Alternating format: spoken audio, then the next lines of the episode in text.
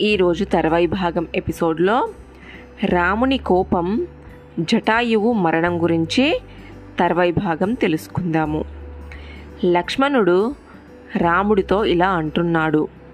అన్నా ఈ రథం ఎవరిదో ఎందుకు కూలిందో తెలియదు. ఇక్కడ మూకుమ్మటి పోరాటం జరిగినట్టు లేదు. ఎవరో ఒక్కరే పోరాడినట్టు నాకు అనిపిస్తుంది. ఎవడో ఒక్కడు చేసిన దారుణానికి లోకులందరినీ నువ్వు హింసిస్తా అనడం భావ్యంగా లేదు. క్షత్రియులు శాంతవంతులై ఉండాలి. లోతుగా ఆలోచించాలి. యుక్తంగా దోషుల్ని శిక్షించాలంటారు. నువ్వు వాటిని కాదని ప్రవర్తిస్తున్నావు. తప్పు కదా? ఆ మాటల్ని రాముడు వినిపించుకోలేదు. చేతిలోని ధనస్సునే తీక్షణంగా చూస్తున్నాడతను. యాజకులు యజ్ఞకర్తకు కీడు తలపెట్టరు. అలాగే పర్వతాలు నదులు దేవ గంధర్వాది దివిజులు నీకు అపకారం తలపెట్టరని నా నమ్మకం. రామునిలో స్పందన లేదు. బిగబట్టి నిల్చున్నాడు అలాగే నువ్వు సామాన్యుడివి కాదన్నయ్యా. నీకోసం తండ్రిగారు చేసిన యజ్ఞ యాగాదాలు గుర్తు చేసుకో. నీ సద్గుణాలు నీ శాంతం గొప్ప వంటూ నిన్ను విడిచి ఉండలేకే తండ్రిగారు స్వర్గస్థులయ్యారు.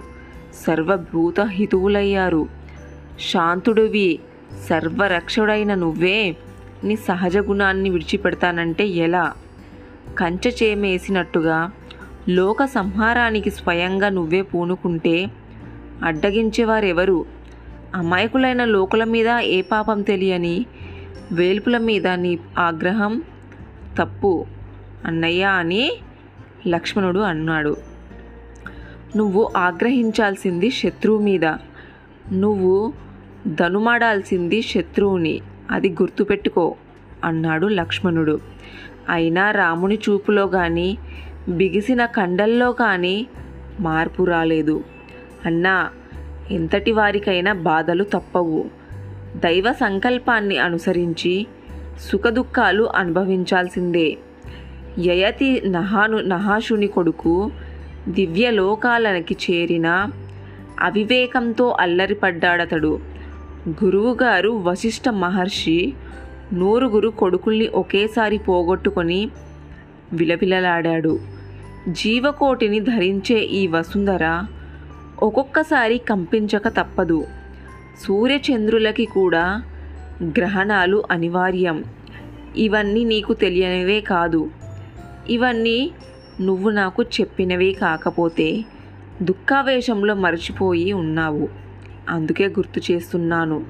దయచేసి శాంతించు అన్నాడు లక్ష్మణుడు. రాముని ఆవేశం చల్లారింది. ఉద్వేగం సర్దుకుంది.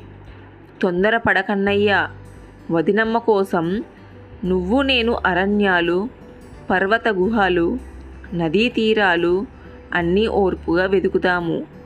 తపస్సుల్ని సలహాలు సాయాలు తీసుకుందాము. అప్పటికీ ఆమె కనరాకపోతే జాలి తలచి దేవతలు అప్పగించకపోతే అప్పుడిక ఊరుకోవద్దు. లోకాన్ని భస్మం చేద్దాం అన్నాడు లక్ష్మణుడు. ధనస్సు మీద నుంచి చేయి మరల్చాడు రాముడు. తన పాదాలనంటి ఉన్న లక్ష్మణుణ్ణి చూశాడు. ధనస్సును ఆసరా చేసుకొని లక్ష్మణుని పైకి లేపాడు. గట్టిగా కౌగిలించుకున్నాడు.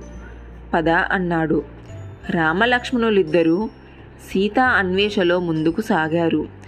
కొద్ది దూరం ప్రయాణించారో లేదో వారికి నేలను కరుచుకొని ఉన్న ఊపిరితో ఉన్న జటాయువు కనిపించాడు. జటాయువు రూపంలో రాక్షసుడే అలా ఉన్నాడనుకున్నాడు రాముడు. సీతను భక్షించి వేరొకరి కోసం వేచి చూస్తున్నాడనుకున్నాడు. అంత రాక్షసమాయ అన్నాడు రాముడు. కళ్ళెర్ర చేశాడు. బాణాన్ని ధనస్సుకు సంబంధించాడు. రాముడు బాణాన్ని సంధించడాన్ని చూసి భూదేవి గజగజ వణికిపోయింది. నేల కంపించటంతో స్పృహలోకి వచ్చాడు జటాయువు. బలంగా కళ్ళు తెరిచి చూశాడు. రామలక్ష్మణులు కనిపించారతనికి. రామా అని పిలిచాడు జటాయువు. లక్ష్మణునితో సహా జటాయువును పరుగున చేరుకున్నాడు రాముడు. నెత్తుటి ముద్దలా ఉన్నాడు జటాయువు. మరణవేదనతో చొంగకారుస్తున్నాడు ఏమైంది జటాయ? ఏమిటిదంతా? అడిగాడు రాముడు. నీ భార్య సీతను రావణుడు హరించాడు. రామా నా ప్రాణాల్ని కూడా వాడే హరించాడు. చెప్పాడు జటాయువు. రావణుడు హరించాడా? తనలో తాను అనుకున్నట్టుగా అన్నాడు రాముడు.